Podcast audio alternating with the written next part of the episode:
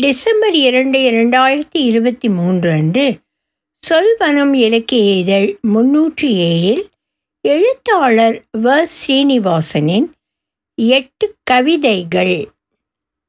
ஒலிவடிவம் சரஸ்வதி தியாகராஜன் பாஸ்டன். அக்கறைக்கு போக அழகாக கட்டுவித்த பழகும் துடுப்பும் அநேக பொருட்களும் அவற்றையும் பிறதையும் விட்டுவிட்டால் போதும். இங்கேயே இகம் பரமாகும். அக்கறைக்கு போக அழகாக கட்டுவித்த படகும் துடுப்பும் அநேக பொருட்களும் அவற்றையும் பிறதையும் விட்டுவிட்டால் போதும். இங்கேயே இகம் பரமாகும். எரி தின்னும் அன்றி புவி தின்னும் இன்னும் இன்னும் எனுமி பசிமன உடலை. எரி தின்னும் அன்றி புவி தின்னும் இன்னும் இன்னும் எனுமிப் பசி மன உடலை. மேகம் மறைப்பதனால் மேறு இல்லை என்றாகிவிடுமா? காகம் கரைவதொன்றே காணமழை என்றிடவோ? மேகம் மறைப்பதனால் மேறு இல்லை என்றாகிவிடுமோ? காகம் கரைவதொன்றே கானமழை என்றிடவோ? சோகம் போகம் என்று சொல்லித் திரிவோரே? சொல்லுகின்ற அப்பொருள்தாம். இரண்டும் என்று அறியீரோ சோகம் போகம் என்று சொல்லித் திரிவோரே?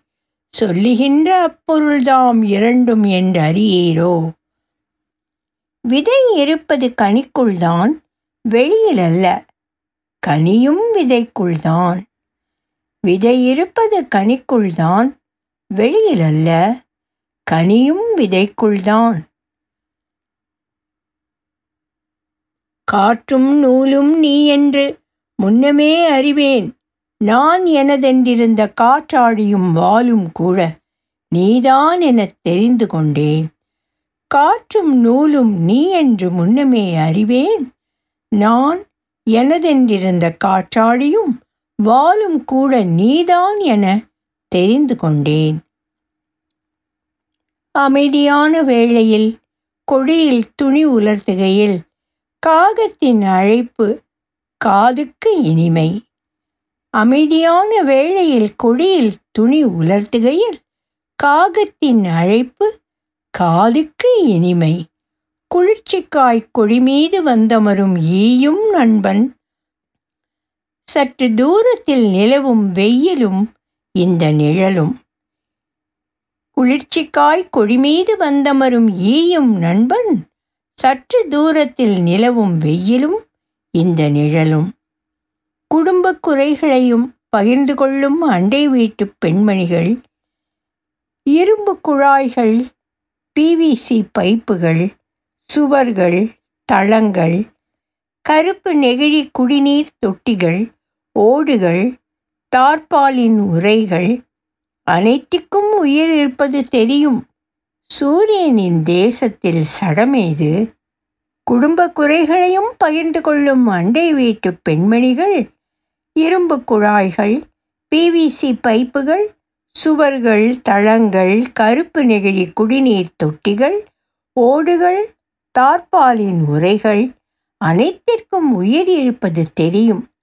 சூரியனின் தேசத்தில் சடமேது? கொடுத்துவிட்ட கழுத்தை எடுக்க முடியாது. திரும்ப வெட்டு ஒன்று துண்டு ரெண்டு மட்டும் நிச்சயம். கொடுத்துவிட்ட கழுத்தை எடுக்க முடியாது. திரும்ப வெட்டு ஒன்று துண்டு ரெண்டு மட்டும் நிச்சயம். எத்தனை கரிசனமும் அக்கறையுமாய். ஆயிரம் கவிதை எழுதியாச்சு. அன்பென்ற வெளிச்சமாமே. அது என்றென்றும் எட்டியே பார்க்காத. அந்தகாரம் நான். எத்தனை கரிசனமும் அக்கறையுமாய் ஆயிரம் கவிதை எழுதியாச்சு. அன்பென்று வெளிச்சமாமே.